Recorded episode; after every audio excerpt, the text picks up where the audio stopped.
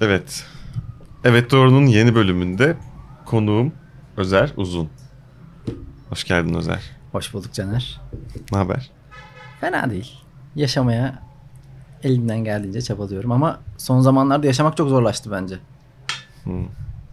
Koronadan dolayı yani. Her şey Kriz. krizde dahil. Ülke, toplum hem insanın yarattığı hem doğanın bize getirdiği birçok engel. İçime dönemiyorum ben şahsen. Her şey buna mani oluyor ama şey esprilerde yapılıyordu ya zaten hani Türkiye'de yaşamak o oyunlarda beginner, advanced. Hı hı hı. Burada iyice harbiden en zor bölümde oynuyor gibiyiz. Evet yani şunu bilmiyorum hani bir süre inandım burada advanced bir hayat yaşadık. Şimdi ben Londra'ya bile gitsem işte New York'un beni en Bronx'una koyun. Öyle bir sağlam dururum ki çünkü bir sürü şeyi İstanbul'da gördüm ve bunlar bana vız gelir. Felsefesi. Katılıyor musun buna? Bilmediğim için kat, yani ben de aynı düşünce yollarından geçiyorum. Ama tutup da gerçekten denemedik onu. denemedik ve bilmiyoruz gerçekten. Karşı- sadece şu an erişimimiz fazla ya dünyadaki medeniyete. Hı hı hı. Yani oradakilerini gördüğümüzü bildiğimizi zannediyoruz. Dijitalden özellikle. Ama çok küçük bir kısmından aslında fikir yürütüyoruz. Hem öyle hem de bir de tersi yönde, kötü yönde de negatifleri de var ya buradan daha zor olan hayatlar. Onu da görmezden geliyoruz. Yani hep kendimizi orada yaşamaya layık görüp buradaki hayattan şikayet ediyoruz. Şu an hemen iki dakikada şikayet ettim ve şükre geldim gene. Şükür ya yine. Çok Evet. şükür. Kapı- Gülüyoruz, eğleniyoruz. Bir şekilde yaşıyoruz yani. Kapıdan girince şükür demiştin sen de. Oradayız yani. Şükretmeyi bilmek lazım bence. Ben çok- İlla yani bir kişiye şükretmek gibi olmasa da içinde bulunduğun duruma şükretmek yani. şükreden, Ay, iyi. şükreden bir insanım ya ben. Yani olana olacağı olmuş artık neyse artık. Her şeyi öyle kabullenmek böyle bir iyi hissettiriyor bana. Çok şükür bugün de bir araya geldik. Ya cidden kaç ay oldu hem görüşemedik. Bir ara sürekli görüşüyorduk. Çok fazla yoğun evet, program. ortak işte yapıyorduk. Hı hı. Onun dışında evde de muhabbet Evet. falan gibi sık görüştüğümüz bir şey. Bir anda kesildi yani. Sen de de İzmir'e gittin. Ben İzmir'e gittim. 4-5 aydır oradaydım. Geldim. Sarışın bir insan. ben unutuyorum hala çok yeni yaptığım için. Aynaya bakıp şaşırıyorum. Aa sarı mıyım? Her sabah yeni bir şaşkınlık. Güzel olmuş ben güzel beğendim. güzel oldu. Yani iyi işte yaptık. Yani bunu da yapmış oldum. Evet bir beklentim yoktu. Yani sarı yapınca hayatımda şunlar böyle etkilenecek, şunlar değişecek Hı hı. gibi hiç düşünmeden bir anda hep istemişimdir ya. Öyle yapsam mı ya deyip bir yeni sayfa kafası. Çok o romantik filmlerde kadınlara yakıştırılan bir şey ya. Ne Sevgiliden ayrılıyor, saçını kestiriyor, radikal bir karar, kazıtıyor, boyatıyor. Yeni bir ben, kendimden yeni bir ben yarattım falan gibi. ne zamandır yapıyorsun stand-up? Ben 2015'te toplam 8 kere çıktım sahneye. Yani o 2005, 2015 Ocak 2015 Mayıs arasında. Hı. Sonra işte Ayda bir, iki. max. denk gelince hani belki Mayıs'ta 3 kere çıkmışımdır. Ocak'ta bir kere arada işte 4-5 haftada bir kere. Öyle çok düzenli değildi zaten o zamanlar sahneler 2015'te ama seninle beraber Kiki'de beraber Hı. çıkmışlığımız var. İşim yoğundu ve gergindi. Hayatıma bir gerginlik daha stand-up eklenmiş oluyordu. Hı. Çünkü sahne geriyor insanı. Ama bir ara vereyim sonra devam ettiririm diye hep aklımda oldu. Devam ettim. Geçen 2019 Haziran'da da yeniden başladım. Bu sefer tempolu bir şekilde. Sen başladığın zaman direkt stand-up hmm, yani şov, olan şovların içinde 5 dakikalık yer almak gibi bir şeyden mi gittin? Yoksa tek kişilik hani her şeyden bağımsız ben stand-up yapacağım bir sahne tutayım orada yapayım Hmm. eşime dostuma. O kafada gösteriler yaptın mı? Yani şöyle başladı. Hiç bilgim yoktu kim ne yapıyor ne bitiyor diye. Sadece bizim jonglör ekibi var Çadır. Hı Biliyorsun hı. sen orada da sahne almıştık. 2015'te de onların e, açık gösterileri oluyordu. Hani kendi juggling gösterileri ya da e, Yani açık derken sen de performansını al bu projenin içinde Evet. yer alabilirsin Evet, yani. açık sahne deniyor ona da ve istediğin e, sahne performansını sergileyebiliyorsun. Fakat genellikle e, jogging performansı oluyordu ya da adını unuttum şimdi. Ne denir ona? İnsanların havada döndüğü. Aerial Silk. Aerial ama onun da başka bir adı daha var. Daha yaygın. Benim bazen kelimeleri unutuyorum kafamda ve Sirk. hayır. Ama sirk sanatları diye geçiyor tabii. Sirk sanat. Yani işte trapez, cambaz öyle bir, genel bir kanım. şey, A- aerobik diyeceğim. Aerodinamik performans. neyse, her neyse benim Her bir neyse. kafamda bir eksiklik Öyle var. bir şeyin içinde sen onu dedin ki stand-up'ta burada yapılabilir. Ben demedim hiç. Onlar dedi yap yap dedi. Ben yapmayacaktım. Ee, çok ısrar ettiler. Ama çok yani Sen stand-up'ı düşünmüyor muydun? düşünmüyordum. Sen stand-upçı Evet. olsana buna bu işe girsene gibi. Evet bir 5 dakika bizim sahnede çıksana. Bir de böyle bir şey olsun. Çünkü hep Hmm. aynı benzer performanslar çıkıyor. Onlar biraz daha yelpazeyi açmak istiyordu. Hmm. Ben de bir 10 dakika çalıştım. Yani 10 dakika sürdü oradaki sahne. Çıktım güzel oldu. Yani beğenildi. Ha devam et falan filan dendi. Kaldı orada. Sonra dediler bak Kiki'de yapılıyor. Sonra Oraya sen de çıkabilirsin. sevmeye başladın. Evet yapayım bundan çok demeye başladın mı yoksa o girdik bir yola devam edeyim gibi bir şey mi? Ben orada bırakacaktım ya. Hani, Sen bir seferlik. Evet sonra bizim Meltem Parlak stand-up'a devam ediyor. O da yapıyordu o ara. Bizim hep aynı zamandadır. Murat da o zamanlar Evet. Zaytun Murat başladı önce. Ee, Meltem yaptı. Onlardan sonra ben çadırda bir sahne aldım. Sonra onlar dedi ki burada çıkıyoruz burada çıkıyoruz gelsene. Ben de onları takip ettim. 5-6 kere çıktım. En son Kiki'de çıktım. Ondan sonra ara verip bir daha da hiç. Yani seni de or- en son orada gördüm 2015'te. Bir daha da 2019'da tekrar karşılaştık. Sonra arada yapmadın. Hiç yapmadım. Niye? Peki ne oldu da geri dönmek kararını Hep dönecektim. Aklımda vardı. aldın? Çünkü- Ama hayatta başka uğraşların mı evet, vardı yani? evet. Yoğun, çok işler yoğun olduğu dönemler oluyor. Hep öyleydi. Bir gün şunu kendi kafamda şunu düşünüyordum. Bir gün sadece kitap ve stand-up'la hayatımı idame ettireceğim. Yani tek uğraşlarım bu olacak diye. Onun da yolunu işte geçen sene 2019 Haziran'da başladım. Ondan sonra yoğun ama hani haftada 3 4 5 nere varsa kovalayarak devam ettim. Kitabın adı Komik Günler. Komik günler. Biraz bahsetsene. Normalde hiç böyle kitap kitap konuşmuyoruz. Yani hani şöyle bir kitap böyle karakterler hı. var gibi değil de edebiyat söyleşisi. Seni kitap yazmaya Hı hı. teşvik eden şey içinde de arkadaş çevrenle ilgili bir şeyler var. Bir de komedi metni gibi. Evet, Değil mi? evet. Roman e, kolay okunabilir ve insanların böyle hani tüketirken eğlenceyi bir kitap yazma fikri vardı bende. Yani çünkü buna benzer içerik çok yazıyorum ben. Sürekli içerik ürettiğim için çeşitli mecralara. Bir de daha böyle kalıcı bir şey olsun istedim. Yani onlar böyle parça parça işte köşe yazısı gibi veya Zaytun haberi gibi. Evet ya kitabı Şeyler. biraz o mantıkla yazdım. Kitap baştan sona tek bir hikaye. Tek bir hikaye fakat mesela her bir bölümün başlığı kafamda benim bir Zaytun haberiymiş gibi Hmm. e, tasarladım. Çünkü öyle rahat yazacağımı düşünüyordum. Oradan devam ettim. Böyle çok eğlenceli okuması keyifli bir kitap. Genelde okuyanlar da iki günde bitiriyor ve böyle feedback veriyor. Yani %90'ı 95'i böyle geri dönüş yaptı. Sadece bir arkadaşım karakterlerin gelişiminin olmadığı ve baştan sona baktığında çocuğun hiç dönüşmediği Hı hı. o dramatik önerme olmayınca e hissi yarattığını söyledi. Yakın arka- Kahramanın yolculuğu Evet. yok. Kahramanın yolculuğunun olmadığını söyledi. O bak o gözle bakınca ben de aa evet deyip sonra o konuda eksik hissettim yani. Ee, şey şu an keşke daha farklı yazsaydım diye düşünüyorum ama yazdıkça öğreniyorsun. İkinci kitabı. Hı hı. Şu an öykü kitabına başladım. Bu pandemide bir dört tane öykü yazdım. hı. İşte onları biriktirip ikinci kitabım olarak öykü kitabını yazmış olacağım. Stand-up'ta da e, stand-up'a başlarken de sen metin yazarlığı işte o Zaytung'da yazmış Hı hı. olmak veya bu kitap gibi bu tarz başka başka yerlerde nerelerde yazdın bu arada? Dergide, gazetede öyle bir var mı? Ya Zaytung özelinde Türksel Beyaz Yaka dergisi çıkarıyorduk. Oraya dergi içeriği yazıyorduk. İşte Hakan Bey televizyon programında editörlük yaptım. Beyaz Show'da iki sene kendim, bir sene de Zaytung olarak editörlük Hı. yapmış oldum. Ee, Gözüm Üstünde diye bir reality show yaptık. İnsanların evlerine gidip onları televizyon izlerken gözetleyip o hı. ne konuşuyorlar izledikleri programlar, filmler, diziler hakkında onu çektik. Sonra e, kafayı yersin diye bir yemek programı yaptım. Ciddiyetten uzak diye bir e, talk show programı diyebilirim. Eğlence programı yaptık, yarattık. Onu tamamen hani en başından sonuna kadar oradaydım. Buna benzer işler yaptım ya. Yani bunların aslında çok çeşitli. Hepsi farklı Hı hı. farklı kategorilerde bile olabilecek şeyler ama bir ortak şeyi var. Yani o bir komedi metni oluşturmak. Yani aslında bir olayı veya bir durumu Hı hı. veya hiç öyle bir olayda durumda olmayan absürtlüğü sıfırdan yaratıp işte bir skeç haline getirmek. Evet.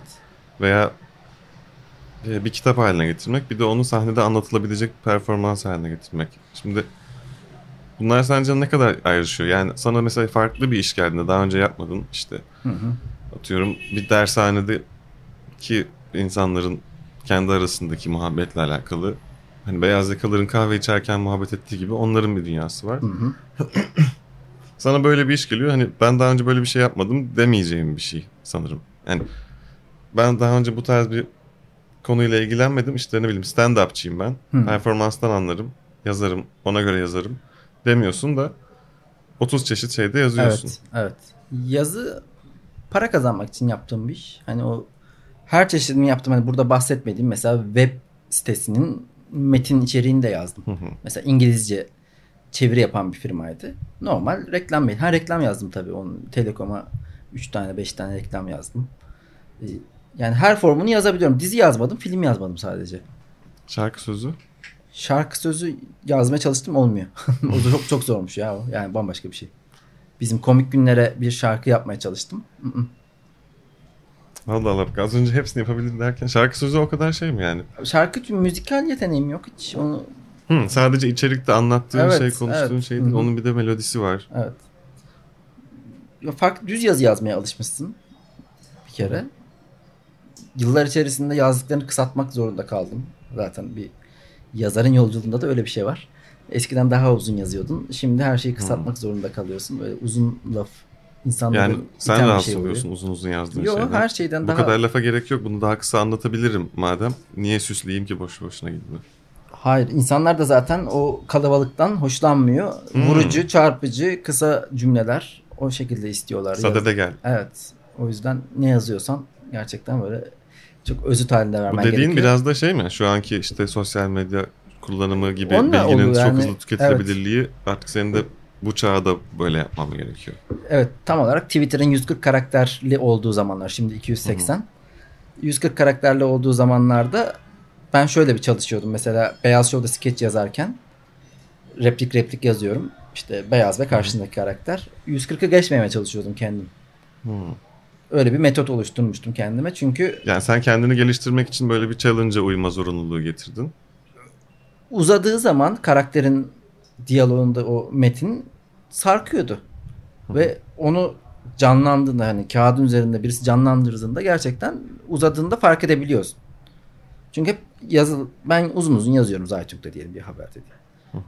Onu insanlar okuyor eyvallah alıyorlar ama o canlandırıldığı an o dediği cümle kelime çok sarkıyordu. Ben öyle bir kendime challenge yapmaya 140 karakterde o şakayı karşı tarafa aksettirmeye gibi bir pratikle yazmaya başladım. Gösterilerini düşünüyorum. Onlarda da böyle one-liner gibi ağırlıklı olarak kısa şakalarım var. Yani uzun anlattıklarında var ama arada böyle cümle şeyleri de var. Az var ama Nasıl? aslında. ben Yani- ama ça- o- bilerek o- kullanıyorsun, evet onu mu? kullanıyorum. Yani şey o- Hoşuna gidiyor mu yoksa zaten içinden onu yapmak mı geliyor? Nasıl nasıl hazırlıyorsun onları? ben şeyi seviyorum ya yani yazarken giriş gelişme sonuç gibi e, tüm o bit mi deniyor? Bütün şovun mu? Ha, bütün, bütün setlerde hani ayrı ayrı her bir sette bir- her bir bitte giriş gelişme sonuç olsun istiyorum. O yüzden hani one line'lar çok e, tercih ettiğim yani yapıp geçtiğim şeyler olmuyor. Biraz derinleştirmek istiyorsun anlattığın Evet şeyi. yani bir yerden girip onu terse çevirip sonra onun başka bir yere bağlayabiliyorsam eğer o içime oturan bir e, bit oluyor. O one line'ler ama işte birkaç tane var. Arada yapmaya çalışıyorum. Çok deniyorum işte hani ben yani deneme aşamasında inşaat halinde bir stand-upçıyım. Daha denemeye devam edeceğim. Yani zaten 10 sene sonra bile Öyle. şey oluyor yani evet yani bir dakika ya bir de şöyle farklı bir şey yapayım hiç yapmadım. Hı hı. Aa evet şimdi esas başından beri kullanmam gereken teknik işte hitabet yöntemi buymuş dediğim yani hala oluyor yani. Louis C.K. 15. senesinde bulmuş falan diyorlar Hı hı, yani kendisi diyor. İşte 15 yıl bir şey denedim denedim denedim en son üf yeter deyip işte çocuklarından bahsettiğini falan anlatıyor. bir anda insanlar "Ah işte tamam bize bunlardan bahset olmuşlar yani. Öyle olduğunu eminim. Ben zaten kendimi hani e, bu inşaat halindeyim derken en azından sunulabilir bir ürün olarak sahnedeki yaptığım işi bir sunulabilir ürün olarak sunmam için bile inşaat halindeyim. Yoksa zaten bu bir yol. Bu yolda sürekli eksiğin olacak, gediğin olacak. Asla tam hissetmeyeceksin. Bence tam hissettiğin zaman da bu iş senin için bitmiştir. Yani yapamazsın daha fazla. Hep o eksiklikle ben yaşamaya alışmak zorundayım. Hep bir gelişim gelişmesi gereken bir yan olması yani. Ya hep şey yapıyorum ben kendi kafamda. Sahneye çıktığımda özgüvenli ve tammış gibi hareket ediyorum ama sahne dışında hep eksik ve özgüvensiz. Hep şunu yapmam lazım. Şu anlamda eksiğim. Aa, Caner'in yaptığı şu şey iyi ve ben de ona çalışmalıyım. Bu kafamda hep dönüyor. Ama sahnede bunu gösteriyor olduğunda seyirci kendinden şüphe duyan, özgüveni tam Hı. yerinde olmayan, bize de bir şey anlatıyor ama Hı-hı. o eminsizliğini içinde yaşayan biri farklı gözle dinliyor seni. Senin orada evet. işinden çok emin, ne tam. dediğinin arkasında Hı-hı. olman Hı-hı. gerekiyor galiba. Tam olarak öyle. O yüzden ben de daha el kol hareketlerimle sahnede olmuş gibi onu yansıtmaya çalışıyorum. Yani kendimden şüphe ederek bir şey anlatmıyorum. Çünkü Hı-hı. onu yaptığımda fark ettim ki hem sesim böyle tıs diye sönüyor. Şakayı özgüvensiz bir şekilde yapıyorum. Hani olan şaka zaten e, daha az bir şekilde aktarılıyor karşı tarafa ve gülünmüyor. Ama vasat bir şaka bile olsa doğru şekilde güvenerek karşı tarafa aktardığında reaksiyon alabildiğimi fark edince o e, özgüvenli görünme şeyi başladı bende. Öyleymiş gibi davranma şekli. yani şöyle biraz da içeriğin ne olduğuna da bağlı olarak değişiyor. Yani genel olarak böyle bir durum var. Seyirci güven, kendine güvenen birini görmek istiyor. Hı hı. Ama işte aklıma Andy Kaufman falan geliyor yani. Hı hı. Onun böyle şaka yapmaya çalışıp beceremeyen bir karakteri evet, olması evet. ve artık seyirciye gerçekten ben şu an rahatsız oluyorum yapmayın deyip ağlamaya başlıyor. Sonra böyle tamam yani istemiyorsanız gidiyorum deyip gidiyor falan. İnsanlar sürekli daha çok gülüyor. Çünkü oha adam Ezi'yi ne kadar özgüvende oynuyor diye düşünüyor yine. Ama bir yandan da adamın haline gülüyorsun. Yani o içerik, o anlattığı, o oyun olarak yani tasarladığı şey. Onu böyle senin yukarıdan bakarak aşağıdaki adama gülmeni istiyor yani. Seni o kıvama getiriyor. Ama sonunda yine biliyorsun ki aslında bunların hepsi oyun. Çok daha büyük bir özgüven var. Yani biri sahneye çıkıp da böyle işte oraya gitmiş. Ne diyorsun abi anlamıyoruz falan. Ay pardon dediğinde seni hı hı. etkileyecek bir kişi olmuyor karşındaki hani abi sana bir şey anlatacağım yarılacaksın diye böyle lafa giren birisi var. Hakikaten alıyor senin konsantrasyonunu. Bir de kenarda böyle ben de bir şey anlatacaktım ama o duruma düştüğün zaman o kalabalık seni sallamıyor olabiliyor yani. Kesinlikle öyle. Tek bir stand-up yok. Yani bir sürü farklı tarz var. İşte Demetri Martins diye bir adam çıkıyor. One line one line şaka yapıyor sürekli. Full nötr. Evet. Ve evet, kendi karakteri de biraz çekingenliğe uygun. Hı hı. Benim özgüvenden kastım aslında sahnede full özgüven ve anlattıklarında bakın yaracak gibi değil de arkasında durmak. Yani yaptığın için arkasında durmak gibi. Ee, farklı böyle persona yaratım süreçleri olabiliyor. Ben ama sahneye çıktığında şey dedim kendim olacağım. Yani ne kadar olabilirsem sahnede beni 50 kişi izlediğinde ne kadar özel olabilirsem o kadar olmaya çalışacağım. O zaman e, karşıya aksettirebilirim e, şakalarımı gibi bir düşüncem vardı. Bu sahnedeki tavrın anlatış üslubun mu kendin olmak yoksa evet. bahsettiğin şeyler sana komik gelen bir şey mi içinden çıkan ya işte ben de şöyle şöyle bir şey yaşadım hı hı. diye onu paylaştığın bir şey mi yoksa dışarıdaki bir tespit bir gözlem benim genelde tespitlerin üzerine kendi yaşadıklarımı da ekliyorum. Öyle bir formülüm var. Mesela Ama bütün bunları ben böyle hı hı. hissediyorum bunlara karşı deyip kendin olduğun bir şekilde yorumluyorsun. Bir şey tespit ediyorum. Mesela şimdi böyle kenarda yazdığım bir şaka. Sağlıklı yaşlanmak mümkün mü? Bu çok fazla böyle internette ya da gazetelerde başlık halinde gördüğümüz bir şey.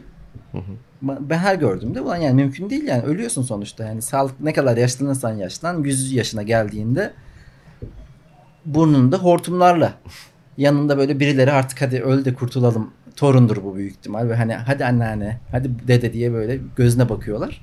Şimdi bu bir tespit çok gördüğüm için gözüme çarptığı için ve insanlarda bunun karşılığı olduğunu düşünüyorum. Hani onlar da görmüştürden çıkıyorum yola. Diyorum ki bu gördüğüm o başta onlar da görmüştür. Onlara bununla ilgili bir şey anlatırken kendimden de bir örnek veriyorum. O da ne anneannem de bana şöyle bir şey demişti. 82 yaşında hastaydı. Elden ayaktan düşmek üzere artık yani rahmetli oldu kendisi. Şey ya, hasta ve dedi ki bir gün bana ya Özer niye böyle oldu anlamıyorum. Artık kendimi hiç eskisi gibi sağlıklı hissetmiyorum. Anneanne yaşlandığın hiç olabilir mi acaba? Yani hani 82 yaşındasın. Yaşlılığı hiç anlamamış.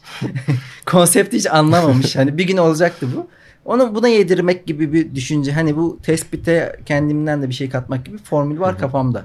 Ama dediğin şey e, tavırla alakalı. Kendim olabilmek sahnede. Hı-hı. Hani orada oynamadan, büyük oynamadan ama ben normalde de ufak es veriyorsam, duruyorsam, bir şeyi ifade etmeye çalışırken öyleymiş gibi davranmaya çalışıyorsam yani taklit demeyeyim de canlandırma yapıyorsam onu Hı-hı. rahat yapabilirsem sahnede eyvallah.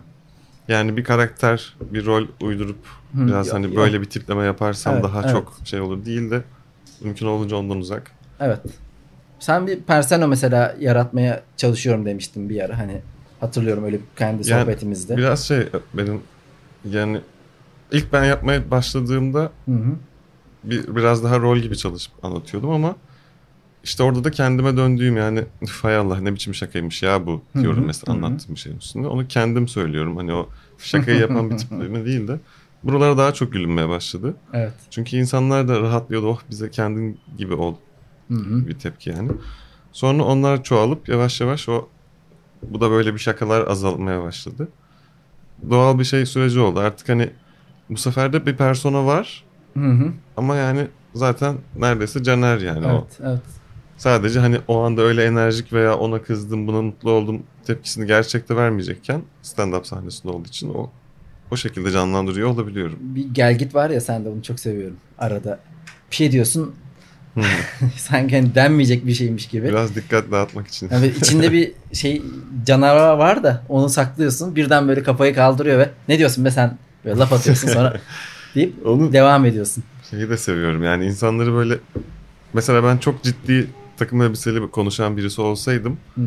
bu arada gidiş gelişler daha da komik olabilir. Çünkü yani tezatı ne kadar arttırırsan evet, evet. Şey veya çok böyle ona buna koyan böyle laf falan rahat konuşan bir tip yani öyle bir karakterse sahnedeki adam bir anda birisinden ay kusura bakmayın ya incittim mi demesi de komik oluyor. Yani evet. oha bu herif hiç böyle yapmayacağı bir e, ters köşe yaptı dedikleri şey yani aslında. Ben arada onu küçük böyle salıp salıp dikkatleri toplamayı seviyorum. O yüzden biraz sahne sanatı seninki. Şeyi de var yani. O sahneyi de doldur. Gerçi yani müziğinle e, ya biraz ne yapabiliyorsam içine evet, koyayım. yani o sahneyi istiyorum. dolduruyorsun tamamen. Ben hep konuşarak yani hatta mümkünse işte Mark Maron gibi oturayım hmm. tabureye bıdı bıdı bir saat konuşayım. Hani çok fazla elim kolumla oynamasın o taklit de yapmayayım. Konuştuklarıma ama şunu fark ettim yani herhalde buralarda çok lafa dikkat eden insanlar yok. Biraz onu hareketle beslemek zorundasın.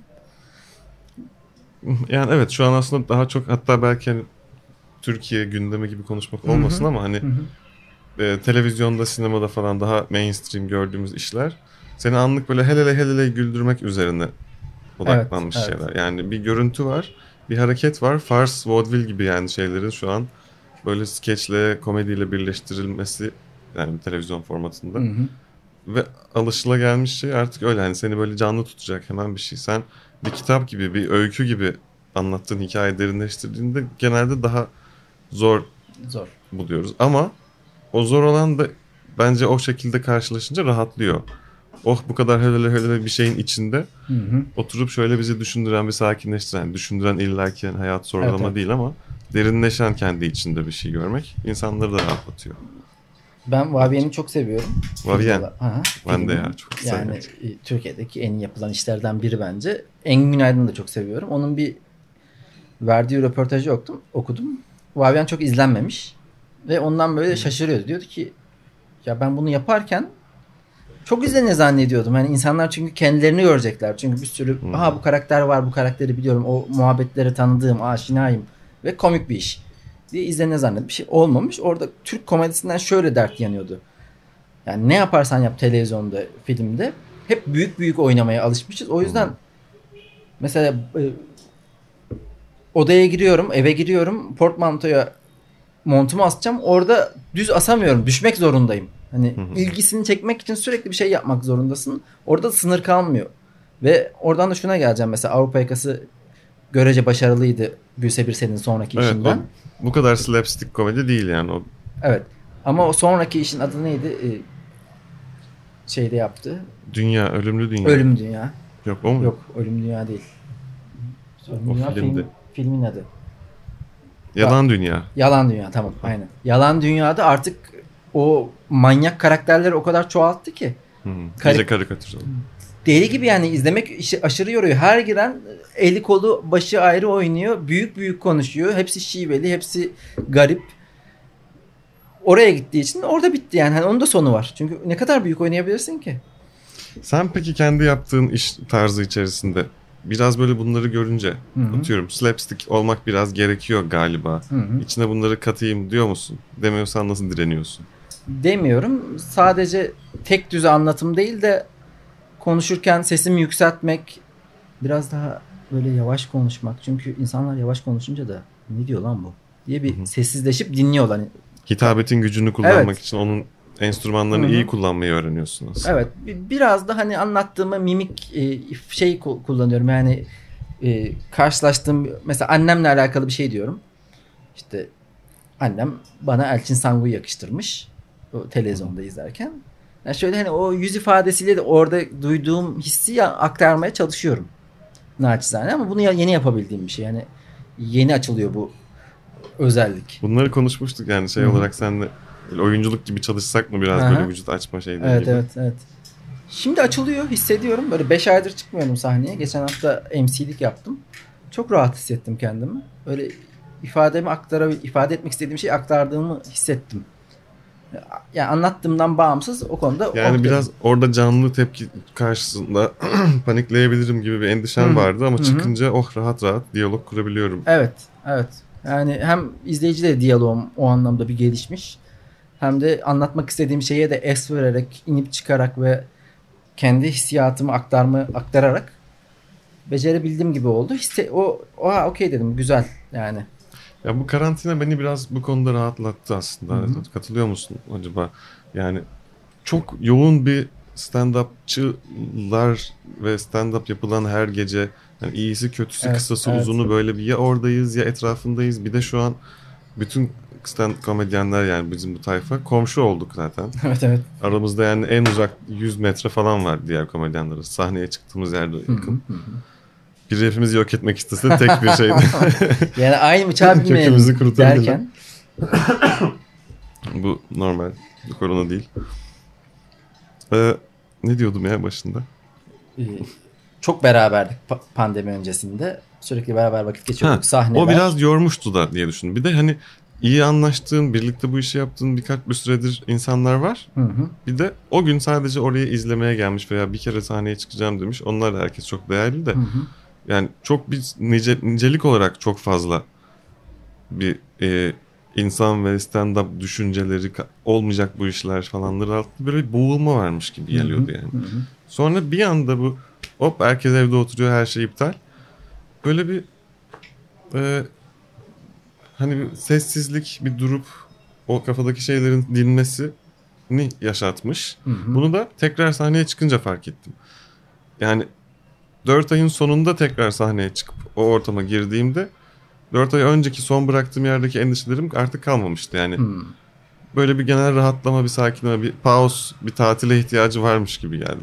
çok hızlı yaşıyorduk. Günler birbirini çok hızlı kovalıyordu ve bir şey de düşünmek için vaktimiz yoktu. Yani hem kendi yaptığımız iş hem de ne oluyoru da çok anlamadan hani ertesi günü kovalıyordu. O anlamda cidden iyi oldu. Ben de iyi hissettim. Değil mi? Yani mesela bu da sahnede işte sunucuyken hala kafanın içinde o düşünceler olabilir. Şimdi Hı hı. o biraz daha onlar olmadığı için yani şu an karşımdaki adam bana ne dedi? Ben ne anlatıyordum? Nasıl buraya geldik? Daha orada olabiliyorsun.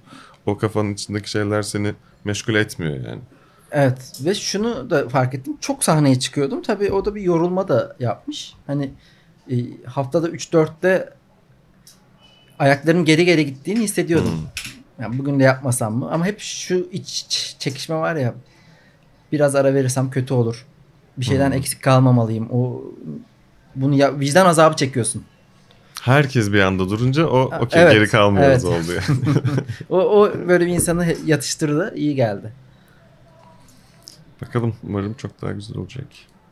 Yani işte ikinci dalga hikayeleri bilmiyorum artık ne olursa ama yapacağız ya ne, ne olursa. Hani her, herhalde iki sene üç sene bile olsa ara verse devam edeceğiz bir şekilde. Sanal şeyleri denedin mi? Yani sanal derken e, kamerayı açıp Zoom gibi işte Hmm. Instagram'da canlı yayın denedin. Yaptı. Ben de bir iki denedim. Evet. Siz yapıyor musunuz hala? Biz- yok karantinada yaptık. Lafola işte podcast'i bir arada olmadığımız için bari canlı yapalım diye oradan devam ettirdik. Onu izlemiştim bir iki bölüm. Yani hem orada yapıyorsun kaydedip Hı hı. sesini de Evet, podcast olarak evet, evet tam olarak öyle yaptım. O da iyi geldi ya bana aslında şey olarak konuşma İyi geldi mi yine? Yani anlamında konuşma anlamında beni geliştirdi.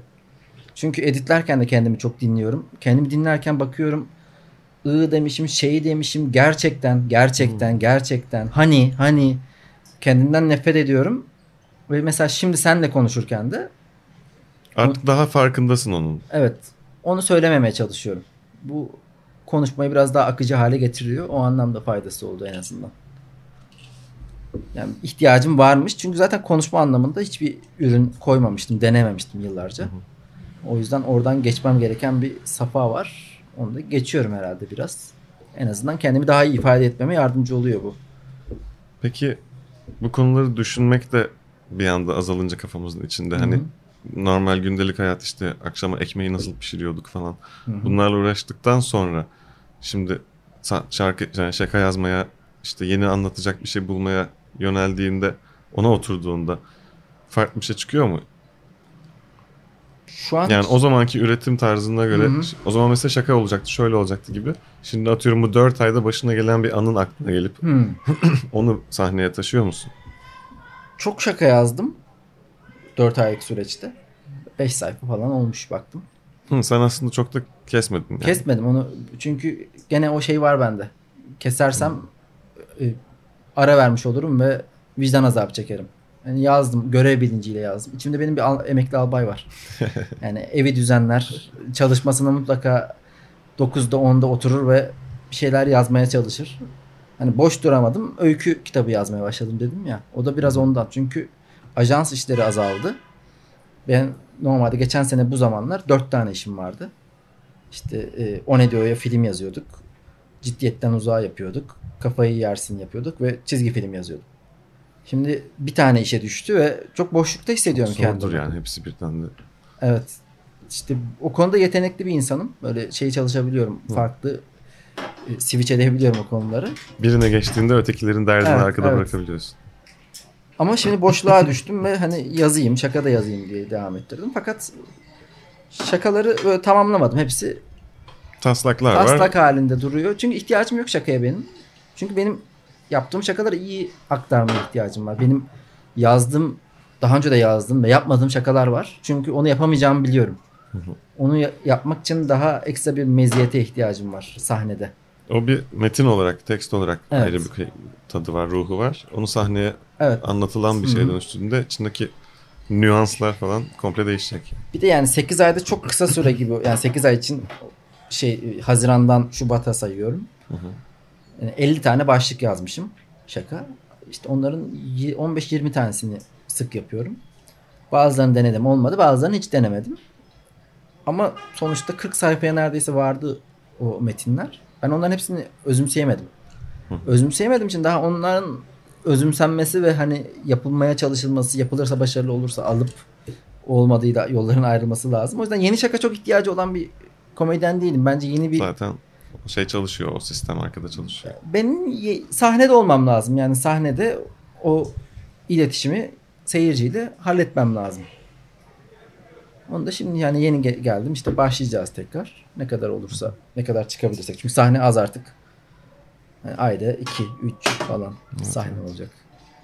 O biraz yavaşlatacak. Ben şey diye düşünüyordum çünkü 2020 Eylül tek kişilik yaparım. Artık yavaştan diye. Şimdi o 2021 Ocak gibi güncelledim ama bilmiyorum. Çok da önemli değil çünkü yani tek kişiliği yapmadan önce tek kişiliğe rağbet talep olması lazım biraz da. Hani öyle de bir talep öyle bir şey de yok henüz. Yani aslında senin de aslında şu an bir seyirci kitlen nispeten var gibi şey olarak. Ee, sahneye çıktığın zaman Twitter'dan Hı hı, hı. senin bir kitlen var. Evet. Hani şovunu izlemeye gelecek yeni gösteri yaptım dediğinde. Hı hı. Hatta Twitter'daki takipçilerin stand-up'tan önce de vardı. Evet. Zaytung zamanı mı başlamıştın yoksa? Yok Zaytung'un sonlarına doğru başladım. Keşke önce başlasaydım. Çok daha fazla takipçim olurdu.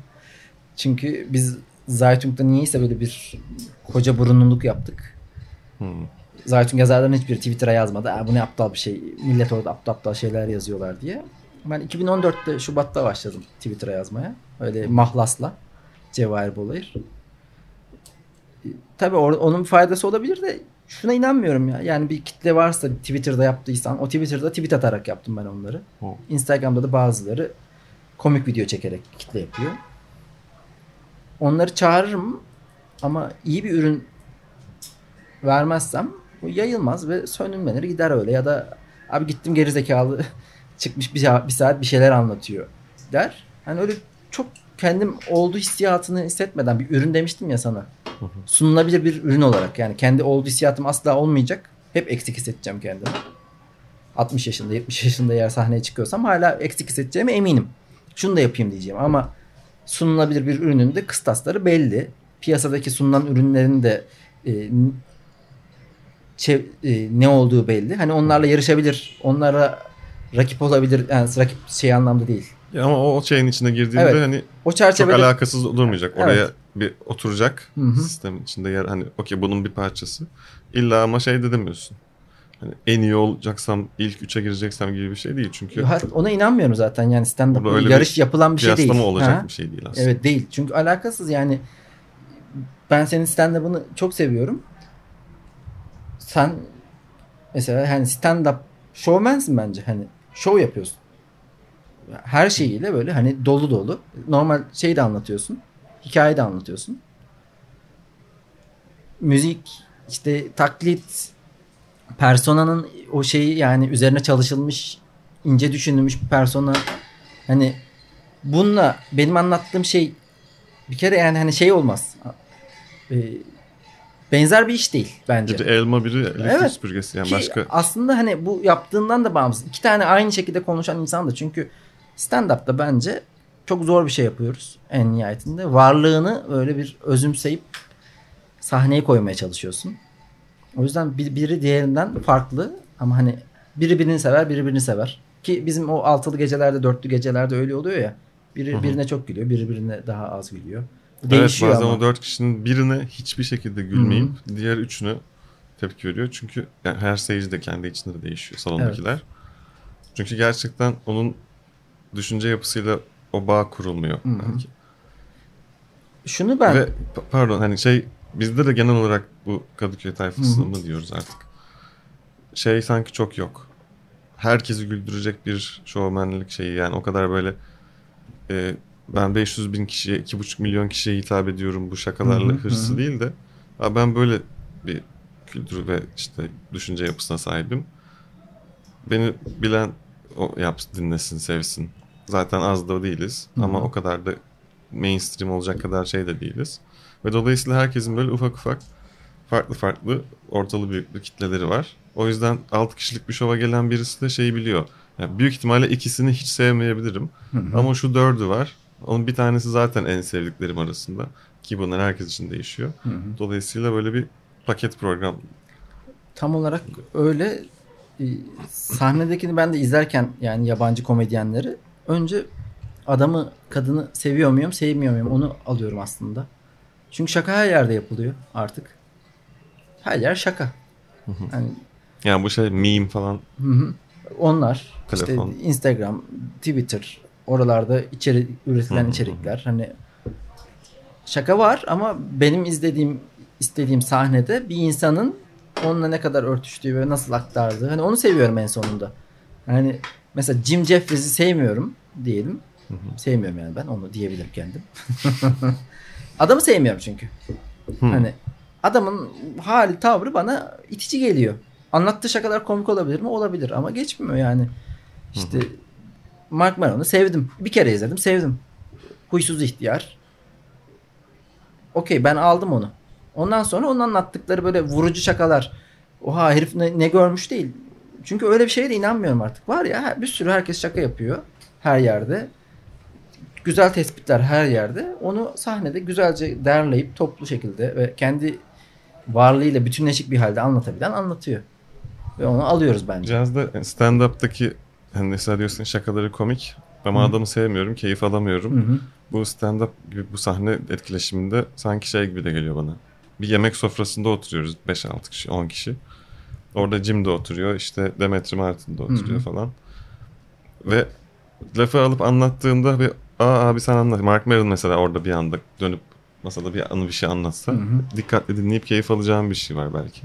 Çünkü sen onunla öyle bir bağ kurabiliyorsun. Ama Jim abi bir sus sen bir sus yani diye o arkadaş ortamında da dinlenmesi zevk vermeyecek şeyi.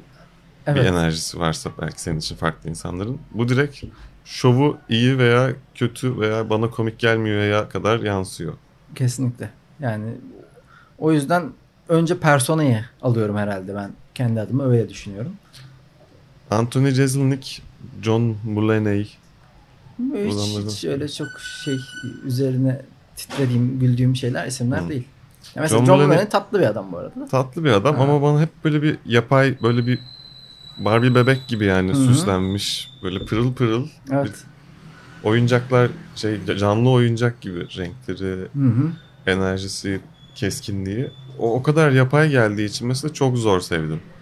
Yani dediğin şeyi işte onda yaşadım. Böyle ad- adam ya- yalan yani yapay. Bunlar Evet. sırf buraya gülersiniz böyle söylersem diye tasarlanmış bir şey gibi geliyordu. O yüzden de hiç ısınamıyordum. Metinler de komik ama komik olması gerekiyor zaten. Büyük ihtimal oradaki e, komedyenler belli bir aşamaya geçmişler. Zaten hani 3-5 yazarla çalışıyorlar. Yani kendilerinin yazarları bir oluyor şey var. yani. Oradan en iyi şakaları alıyorlar, damıtıyorlar. O yüzden o, elbette ki güzel olacak o metinde tespiti şakası. Fakat e, benim sevdiren, izleten, devam ettiren başka bir şey oluyor. Yani Dave Chappelle'i seviyorum. Dave Chappelle'in bir tane şakasını söyledi de şu an hemen aklıma gelmez. Yani öyle bir e, şeyim yok. E, aşırı fan ve izliyorum. Çok hemen aklıma gelir, gelir şakaları diyemem ama ben adamın kişiliğini al- alıyorum ve seviyorum. O sahnedeki tavrı, rahatlığı. Yani şaka yaparken kendi gülmesi ve güler gülerken böyle ayağa kalkıp böyle bir tepinmesi falan var ya hani O gerçekliği Evet. gidiyorsun. hiçbir şey yok orada böyle bir phony mi deniyor buna? Evet phony galiba. Hı. Yani sahte. Evet hiç, hiç Böyle- yok. O, o İşte hoşuma yani gidiyor işte. yani sana güven veriyor Hı hı. bu adam. Yani ben onunla başka bir şeyde konuşsam yine bu samimiyette konuşabileceğimi hissediyorum. Hı hı. Güvenini veriyor. Gerçek bir adam. Yani sahnede kimse yüzde yüz kendi olamaz. Kendi olması da herhalde Olamaz. Her Evet. gün 100 far- hı. farklı 100 kişinin karşısında o ışığın altında Hı hı.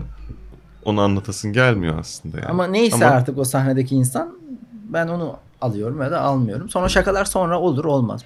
Yani o sanki ikinci aşama gibi gelmeye başladı bana. İlk başta çok şeydim çünkü şaka bulmam lazım. Her gün şaka yazmam lazım. Şimdi yok yani şaka değil olay. Şaka da tabii ki de ama bir, bir sürü şey var. Ya olduğun gibi ol ya güldürdüğün gibi ol ya da olduğun gibi güldür ya da güldür güldür. Ya da olduğu kadar. Yani Ya da ne- olduğu kadar. olduğu kadar. Gülen güler, Hı. gülmeyeni gerekirse Biraz ona gıdıklarız. geldi ya, bende ya. Yani çok olduğu kadar işin yavaşsa da yavaş bir bir an çok şey diyordum hani hemen yapayım onu nakde çevireyim. Çünkü yaşamı bununla idare ettireyim. Çünkü diğer işlerin hepsi kötü. Maddi Yazı- açıdan getirisi yok. kötü Şey.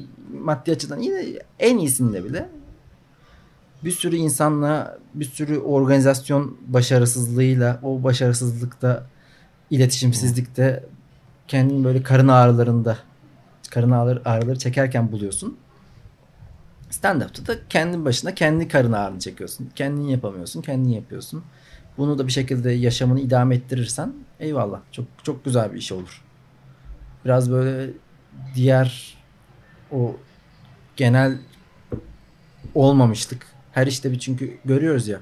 Aa ne güzel gidiyor, ne kadar sevdik. Çocukları takip sonra organizasyon dağılıyor. 2-3 kişi, 5 kişi, 10 kişi neyse artık. Bizim Zaytung'da öyledir biraz. Hani iyi başladık sonra dağıldık. Neden? Bir sürü nedeni var ama olmuyor işte. Türkiye'de bir şekilde bu organizasyonlar ne yazık ki boka sarıyor. Evet, çok uzun vadeli olmasına çalışıldığı zaman proje ne kadar da büyüyorsa Hı hı. e, işte bu riskler doğuyor. Ama stand-up'ta tek başına olduğun için bütün riski yaratan sensin. Onu omuzlayan, sorun çıkarıp çözen de sensin. Evet. Bu daha büyük keyiftir. Ya en büyük sıkıntında bile uf ya bu niye böyle yaptı demek yerine bir dakika ya ben niye böyle yaptım bunu şöyle yapsam ya uygulayabiliyorsun. Yani. Öyle Kişisel gelişim. şey de ama enteresan. Yani kendi varlığını koyuyorsun dedim ya hani olmuyorsa da kendi varlığın olmaması da insanın bununla yüzleşip barışması da bence bir yol. Yani Bir de barışamamak var. Yapıp Hı hı. deneyip deneyip kendin Evet. onu fark edip ulan ben ne pis bir herifim ya ben hiçbir şey beceremiyorum deyip. Birçok depresif komedyen de var hı. hepimizde zaten. ya sık tabii sık canım yani girip çıkıyoruz. şey e, ben bir kere Mustafa'yla onun açılışını yapmaya gitmiştim Ankara'ya. Mustafa Sağır. Sağır, Mustafa Sağır. Daha yani Haziran geçen Haziran'da başladım dedim ya. Hani bu da Ağustos olsun. Belki de Temmuz. 10 kere falan çıkmışımdır sahneye ama onun açılışını yaptım. Bir mekan Ankara'da Haymatlos. Organizasyonu biraz kötü yaptılar. Çünkü bahçedeki insanların gürültüsü içeri geliyordu. Bize ayrılan köşede onların gürültüsüyle beraber stand-up yapıyorduk. Ben de yani o gürültüden ilgiyi kendime çekebilecek bir kabiliyette değildim o zaman. Şimdi öyle miyim bilmiyorum ama Mustafa o yetenekli bir komedyen. Hani bağıra bağıra insanların orasını ilgiye zorla çek. Çünkü yaptığına güvendiği için Alo buraya bakını çok güzel yaptı topladı. Ben de o anda böyle hani o eksikliği gördüğüm için kendimde şey yaptım. Ee, kıskandım ve üzüldüm. Yani o şeyleri yaşıyorsun günübirlik. Hissiyatları. Ama sonra işte o sende yer ediyor ve artık onu geliştirmeye çalışıyorsun. Ya tabii eksiği görmek bence çok önemli ya. Yani her sahne sonrası ya da genel olarak kendine bakıp neyi yapamıyorum görüp onun üzerine düşünmek önemli. Hatta yani diyorum ya işte yani o yüzden hep kendini olmamış gibi göreceksin. Yani Cem Yılmaz'ın İbrahim Selim'le YouTube'da bu konuşması vardı ya işte iki buçuk saatlik bir. hı. Orada da hani aynı şeyi cümleyi baktım Cem Yılmaz da söylüyor. Hani kendini olmuş gibi göremezsin asla. Çünkü o zaman çıktığında insanlara yansır o hemen şey de der. Ay, orası bir çocuğu da derler yani. Peki son sorum. Evet. Hayatın boyunca yapmayı düşünüyor musun? Yani komedi yazarlığı ve bu tarz işlerin genelini yapmayı düşünüyorsundur diye Hı hı, tahmin ediyorum hı hı. ama tek başına sahneye çıkıp ay, 70 yaşında da mikrofona konuşacağını öngörüyor musun? Yani Öngör- istek olarak söyleyeyim aslında. istek olarak tam bilmiyorum bu cevap sorunun yanıtını. Mesela dedin ya kitap yazmak Hı ve hı. stand-up yapmak. şaka yap yazmak ve şaka şaka yapmak her zaman olacak hayatımda. Bu kişisel ilişkilerimde de, iş toplantılarında da, yaptığım, yazdığım işlerde de hep olacak ama bunu sahnede yapar mıyım? Buna tam cevap veremiyorum çünkü şey yoruyor beni. Sahneye çıktıktan sonra bir ah, o hissiyat oluyor ama aldığım has şu an çok iyi. Çok hani istiyorum, arzuluyorum. Bu hep öyle devam edecek mi bilmiyorum. Ben şaka yapmayı çeşitli formlarda sürdürmek istiyorum hayatımın sonuna kadar. Bu stand-up e, oluyor gibi gözüküyor şu an. Olacak gibi gözüküyor ama tam yanıt vermiyorum. Çünkü hala o şey var. E, bazen ben ne yapıyorum ya diyorum. Hani Böyle bir yabancılaşıp yani 50 tane 100 tane insanın önüne çıkıp kendi yap, anlattığın hikayeye yabancılaşıyorsun. Ya e, Çok tehlikeli yani. Bir anda Evet. hepsine dışarıdan bakıp Evet. neden peki yani? evet. Birçok Ener- açıklaması var, birçok soru işareti var. enerji olarak işte enerji olarak galiba tam güvenmiyorum kendime. Çünkü mesela Anlı Temiz'le konuştuğumuzda şey onun günde iki matine yaptığını biliyorum. Gözlerimle de şahit oldum. Moda sahneden geldi. Tuz bibere çıktı. 3 saat yapmış oluyor sahnesini. 3 saat konuşmak bana çok fazla geliyor. Ben çok sosyal bir insan gibi gözüküyorum. Öyleyim de. Çok fazla ar- farklı arkadaş çevrem var. Sosyal ortama girdiğimde konuşkanımdır. Neşeliyimdir. Fakat bir yerde kaçıp eve tek başıma kalmak istiyorum.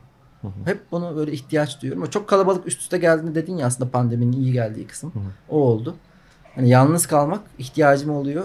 Onu hissetmek arzuluyorum. Fakat işte hani tek kişilik bir gösteri yapıyorsam ve ayda 6 gösteri 8 gösteri bunlar makul. Ama şu an o raddeye gelirken bulduğum her sahneye çıkmak zorundayım ki sahnede bunu denemedikten sonra gelişemiyorsun ya. Hani şey değil. istediğin kadar evde prova yap. Olmuyor. Mutlaka sahnede denemen lazım. Yani ileride mesela 6 aylık bir turneye gidip böyle haftada 4-5 gösteriye çıktığım bir şey olsa belki de diyeceksin ki Evet. okey abi tamam yeter. Evet. Bir süre yapmayayım veya Şeyi işte bir biliyorsun. Steam- sakinleşmek istiyorum. İşte o yalnız kalma Hı hı. hissini tekrar kendime dönmek istiyorum. Çıkacak belki ortaya. Evet. Ya bu benim kendi gördüğüm, kendi enerjimle alakalı. Mesela Steve Martin de çok coşkulu bir gösteri yapıyormuş öyle 50 bin kişilere stand-up, stadyumda gitarla bağıra çağıra bir gün tak diye bırakmış. Çünkü demiş ben artık yani yapamayacağım bu kadarını kaldıramayacağım.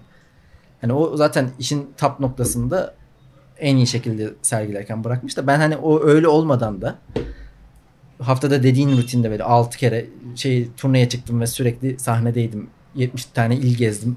Her gün farklı insanlara sahne yaptım. Çekici mi çekici ama itici de. Yani yorar. Böyle yaşlanır insan. Sen peki hani o enerji var mı? Hani devam ettirirsen. Yani ara ara geliyor. Şöyle yani aslında ne- neden bırakayım ki Hı hı. diye düşündüğüm zaman hani yapmakta bir sıkıntı yok. Hayatım boyunca bu tek başıma bunu yapabiliyor olmak böyle bir mesleğimin, gücümün mü diyeyim hani Hı hı. hayatta her şeyi kaybetsem de bütün mal varlığımı, eşim, dostum, başıma hani işte en kötüleri bile gelmiş olsa diye düşündüğümde Hı hı. bir yere gidip insanlar böyle ilgisini, dikkatini biraz bana veriyorsa ben de onlara bir şey anlatıp tekrar kendimi oluşturabiliyorsam bundan hem geçinmek hem terapimi yapmak Hı hı. kendime, insanlarla iletişim kurmak. O yüzden bunu hayatımın sonuna kadar yapabilirim diyorum. Ama şu var, hep ilgim değişmiştir benim seneler içinde. Yani bu kadar stand-up yaptığım kadar uzun süre başka bir şeyle uğraşmadım. Yani işte 3 sene kesin ben kısa filmci olacağım, film çekeceğim işte. Ondan önce 4 sene bilgisayar mühendisliği ve yapay zeka falan. yani sonra sadece tiyatro, ne bileyim yazmak, bir ara pansiyon işletmek falan gibi kafalara da girdim 3 ay. Yani o yüzden hep yeni bir şeyler bulmam gerekiyor hissim var. Bir süre sonra rutine binmesi, monotonlaşması beni sıkabiliyor o açıdan. şey rahatsız edici. Hani her zaman sahneye çıkarım eyvallah ama sahnenin şöyle bir özelliği var ya mikrofonu aldığında 50 kişi 100 kişi kaç kişi de sana baktığında iyi olmak zorundasın. Hı hı. Yani şey demezler. Özer bu işte yeni biraz işte 8 aydır yapıyor sadece o yüzden ona öyle diyelim ya da sana işte e, bu aralar biraz depresyonda canı sıkkın kafasında bir şeyler var. Hiç de e, şimdi 70 yaşında da düşünüyorum bunu. 70 yaşında da çıktığında ve iyi olmak zorundasın. Hani alayım mikrofonu konuşayım. Okey ama 70 yaşında yeni bir konu. Onların ilgi çekici bula, ilgi çekici bulacağı bir konu bulmak zorundasın ya. Hani o zorlar. Hani Yani her gösteriden gerçekten bunu yani %90 gösteriye çıkacağım zaman tam 5 dakika kala benim çıkmamdan sonra sunucu çıktı. Birazdan seni Hı hı. çağıracağım dedi. Gitti. Heyecan. Çünkü yani özgüven dedim yaparız ya daha önce yaptık falan. Aha. Ya saçmalarsam şimdi bu hiç komik gelmiyor. Bakıyorum notlara. Ay bunu niye anlatayım ki şimdi bu çok kötü. Böyle bir panik atak geliyor yani. Sonra çıkıp artık o panik atakla zaten hiçbir şey görmüyorum ilk 5 dakika. Saçmalıyorum falan. Ama hani hazır olduğum şeyi anlatıyorum. Gülüyorlarsa, iyi tepkiler geçiyorsa artık şımarma başlıyor Hı hı, 5-10 hı dakika.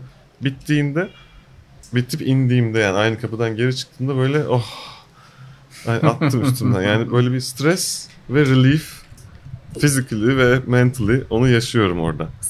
Bu belki bağımlılık yapan ve hayatının sonuna kadar daha çok daha çok hadi Evet, bu evet. hafta hemen gidelim Aha, cumartesi aha. 500 kişi oynayalım çok iyi hissettirecek gibi bir şeye dönüşüp de e, 2000 vazgeçilmez olabiliyor 2015'te galiba. çıktım 8 6 8 kere tam rakamı bilmiyorum. O zaman stand up'la alakalı şöyle bir metafor kullanmıştım. Olimpos'ta bir kayalık var. Olimpos'u bilenler için söylüyorum. Deniz tarafında sağa döndüğünde e, 20 metre yüzersen bir Ha, kayalığa şey, çıkıyorsun. derenin karşısındaki Evet Evet. oradan sağa döneceksin. Karşıda o e, dağa doğru bir kayalık var. 5-6 metre galiba. Yüzmen için bir 20-25 metre yüzmen lazım. Tırmanıyorsun. Sivri kayalık böyle tırmanırken oranı buranı çizmen mümkün. Kanatabilirsin. Tepeye çıkıyorsun 6 metre aşağı bakıyorsun. Oha ben niye bu boku yedim yani ne gereği vardı? Ne güzel yüzüyordum sahilde bira içiyordum. Ne gereği vardı yani diyorsun. Biraz düşünüyorsun şöyle aşağı doğru bakıyorsun. Sonra ulan daha fazla beklemenin anlamı yok. Atla diyorsun. Atlıyorsun. Çok güzel geliyor lan. Hani böyle oha bir daha. Evet. Stand up böyle yani atlıyorsun. Aa, çok güzel anlattın. O adrenalin çok iyi geliyor. Sonra lan bir daha çıkacağım oku ve çok zor bir kayalık. Tekrar o tırmanma, tekrar hesap kitap yapma, kendi içinde stres ve tekrar atlama diye devam ediyor. Çok güzel anlattın. Bence gerçekten böyle hissediyorum işte. Evet, ben de o şeyi şu an o kayalığa tekrar tırmanmak istiyorum ama her zaman mı olur mu bilmiyorum. Ama şaka ben hep şeye şaşırıyorum ya. Stand-upçı arkadaşlarımız oldu ya az çıkan çok çıkan. Hı hı. Ben WhatsApp'ta bile hani neredesin şakasız göndermemeye çalışıyorum mesajı. Yani o şakacılık hali bir insanın karşıdakini güldürme çalışma hali yavşaklık derecesinde var her platformda. Bazı stand-upçı arkadaşlarımla ya da hani ya, bu işe mail eden insanlarla ta- tanışıyorum. Ya konuşuyoruz şaka yapmıyor bana hiç. Ya benim şaka yapmaya değer görmüyorsun. Evet yani bir insan hele de komediyle alakalı bir üretim yapacağını yapıyorsa hani sürekli şaka yapar gibi geliyor bana. Ben onun kendi hayatımda ben onu her zaman yaparım. 70 yaşında olsam torunuma gider. Aptal aptal şakalar yaparım. Ama stand up yapar Ben de- mıyım onu bilmiyorum. Ben de öyle değil mesela. Bu Ha. hakikaten hatta şey oluyorum. Ee, kendi hayatımda ciddiliği işte o hani tek başıma oturmak dedik ya bir Hı hı. hafta. Ee, çok üst üste mesela stand-up sahnelerinde de gidip evde de Netflix yok onu izleyip yok komedi filmi falan böyle bir abi bana Michael Haneke ver böyle bir sanat filmi ver yani. Nuri Bilge Ceylan bir şey derinleşsin onu başka bir kafaya sokayım bir dinleneyim istiyorum kendimi yani. O yüzden mesela bir kome- çok fazla komedyenle ve işte gündelik hayatta da şakalar şakalar şakalar olunca yorulabiliyorum. Yani diyorum abi tamam indik artık sahneden yani. Daha normal şakasız konuşabilir miyiz gibi hissettiğim oluyor. Ama o yüzden dedim ya az önce ben kaçıp eve saklanmaya çalışıyorum. Yani sosyal orta, çok sosyal çevrem var. O yüzden biraz yoruluyorum. Çünkü benim için her yer sahne yorgunluğunda olabiliyor. Hı. Sürekli yani berabersem seninle konuşacağım ve Bir durumla karşılaşınca kendini bir an şaka Evet. yapar halde buluyorsun. ister uzatıyor muyuz bilmiyorum ama bir şey diyeceğim. Bu şeyi de az önce dedin ya Haneke ver. Hı hı. Ben e, stand-up yapanların kendi perspektifinden bakıp bir felsefe yani kendi felsefelerini de yaptığına inanıyorum. Hani çünkü nasıl düşündüğünü, o hayatta karşılaştığı sorulara nasıl cevap verdiğini gösteriyor her sahneye çıkan. E, o kendi böyle düşünürken buna vardım ve biraz şey hmm, pandemi sürecinde çok kitap okudum bu felsefeyle alakalı. Kim yani böyle Freud, Kant falan Yok yok şey e, felsefenin tarihi, kuruluş, düşünce işte e, fel- eski felsefecilerin ya da onlarla ilgili belgesellerin böyle bir şeyini yaptım. O düşüncenin izleyim denir artık. Tarihsel bir 2000 sürecin evet 2000 yıllık sürecin buraya kadar gelmesi ve şu anki yaşantımızda da izlerini görmek çok hoşuma gitti ve heyecanlandırdı beni. Bir yandan da hani o okumalar hoşuma gidiyor benim. Sahnede de söyleyeceğim şey de kendi hayata bakışımı yansıtmak. Bir şey söylüyor bu adam. Hani bu böyle görüyor. vermek alttan alta yapmak istediğim. Mesela Seinfeld'in son stand-up'ında bence günümüzü şakalı bir materyal olarak anlatabilecek en güzel şeyi de anlatıyor. Şey izledin mi? Stand şey Seinfeld'in son e, spesiyelini. izledim galiba. Ama şey mi? Hangisi? 23 Hours to Kill. İşte Jerry Seinfeld'in son Galiba gösterisi. izledim ama çok senin kadar dikkatli izlemedim. Okey. Ya şeyle alakalı bir bahsettiği kısım var. İnsanlar neredeyse orada olmak istemiyor. Bu çok felsefi bir cümle Evet. bence. Hani buradaysa dışarıda olmak istiyor. Oradaysa eve gitmek, evdeyse havalimanına gitmek. Mesela bunun üzerine çok güzel böyle bir iki dakika, üç dakika akıtıyor. O beni heyecanlandırıyor işte hani e, sahnedeki insanın böyle bir şey demesi çok evla geliyor. Sadece bir şeyle hani Ha, evet. Her Ee, şeyde var komik. Yamuk. papağanlar da ne komik cama çarpıyorlar. Aha. Bunlar da okey ama Evet. bir de gerçekten böyle ya biz niye böyle yaşıyoruz hayatımızda? İnsan davranışında ne kadar garip böyle bir açık var. Kesinlikle.